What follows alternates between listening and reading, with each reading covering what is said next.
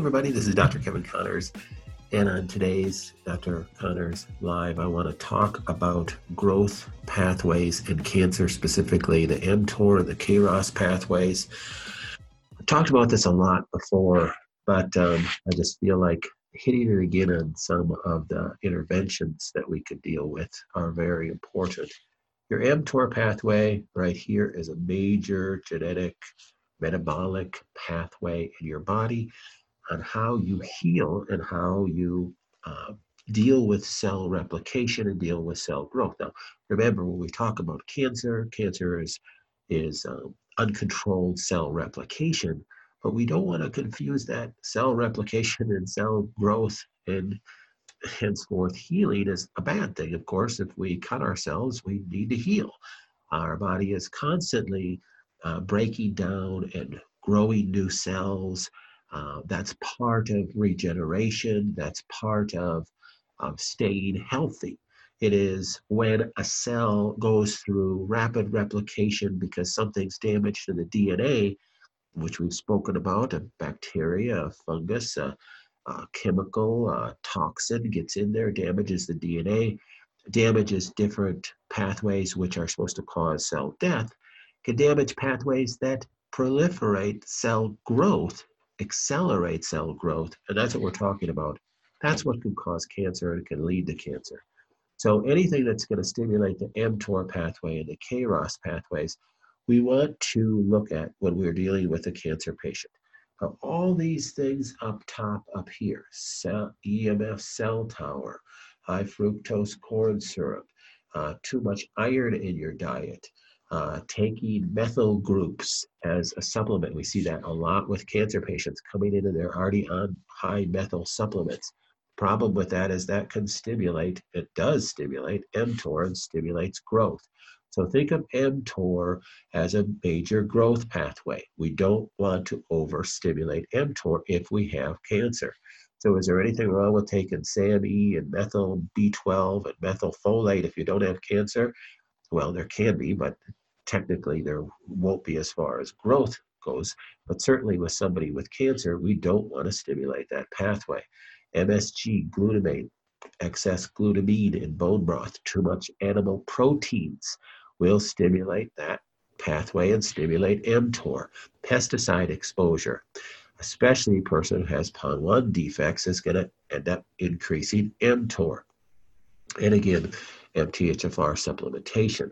Also, we look on this side, dairy, protein drinks, plastics exposure, all are going to stimulate different pathways that are going to stimulate growth.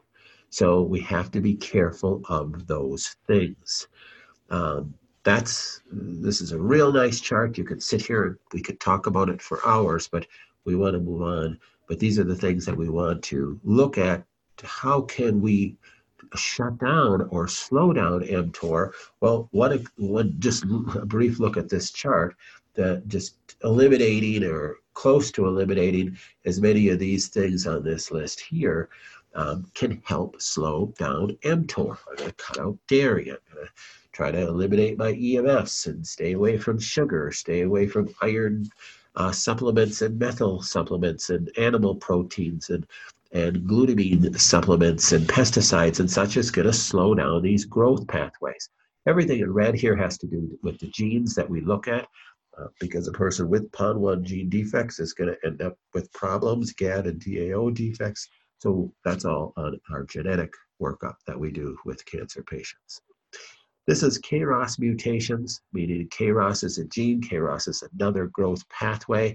People with KRAS mutations, defects on that gene pathway, and that's why we look at them when we look at somebody's genetics, also increase that growth pathway that we want to address.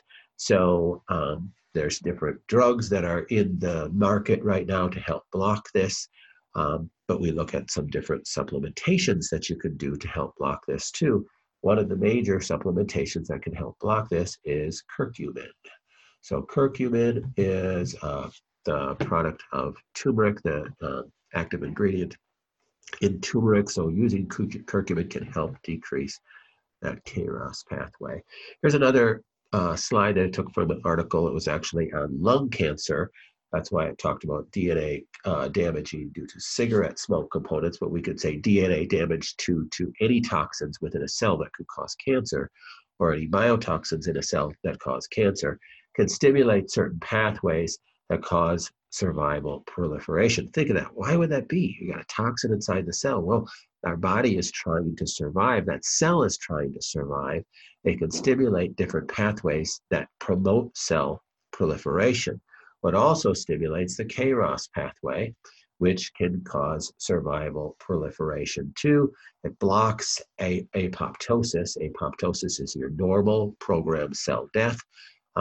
And it's again, in your body's infinite wisdom, is trying to keep the cell alive. But when there's something that's damaged the DNA of the cell and you got rapid replication, well then the KRAS pathway is not our friend. So if it's not a cancer that's in the person's body, well then the KRAS is our friend. But when a cell is in rapid replication, meaning that you have cancer in our body, KRAS is not our friend. KRAS also stimulates NF-kappa-beta. We've talked a lot about that in the past. That's an inflammatory program that shuts down apoptosis and all the genes that will help stimulate apoptosis, again, in order to keep the cell alive. It also even shuts down your P53. So KRAS can shut down your P53. Remember, your P53 is your tumor suppressor pathway. You have multiple tumor suppressor pathways, but P53 is your major tumor suppressor pathway inside the cell. That means when the cell goes into a rapid replication, P53 is kicked in. And when P53 is kicked in, it is supposed to produce stimulation of cell death, your caspase pathway. And that will help stimulate apoptosis and kill the cell that is a cancer cell. And that's why most of us don't end up with a diagnosis of cancer, because our tumor suppressor genes are doing their job. So when something is damaged inside the cell and the cell starts to go through rapid replication, your tumor suppressor pathways kick in and cause apoptosis, cause cell death. Well, if there are toxins inside the cell, they can damage the KRAS pathway, or if there are defects on the KRAS pathway, it can stimulate more KRAS production, increase nuclear factor kappa B, and can help in this way hinder the production or stimulation of P53 and end up promoting cell survival, which is what we don't want to do. So we want P53 to kick in. So again, KRAS is not our friend in this scenario. There's another great response, another great slide on the P53 pathway. Again, the P53 pathway is your major tumor suppressor pathway. So when the P53 pathway kicks in, you have growth arrest, meaning that growth will stop.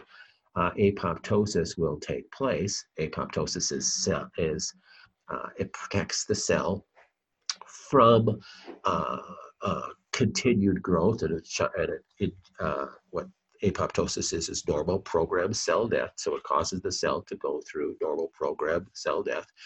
P53 also helps with DNA repair, which is quite interesting. But the KRAS pathway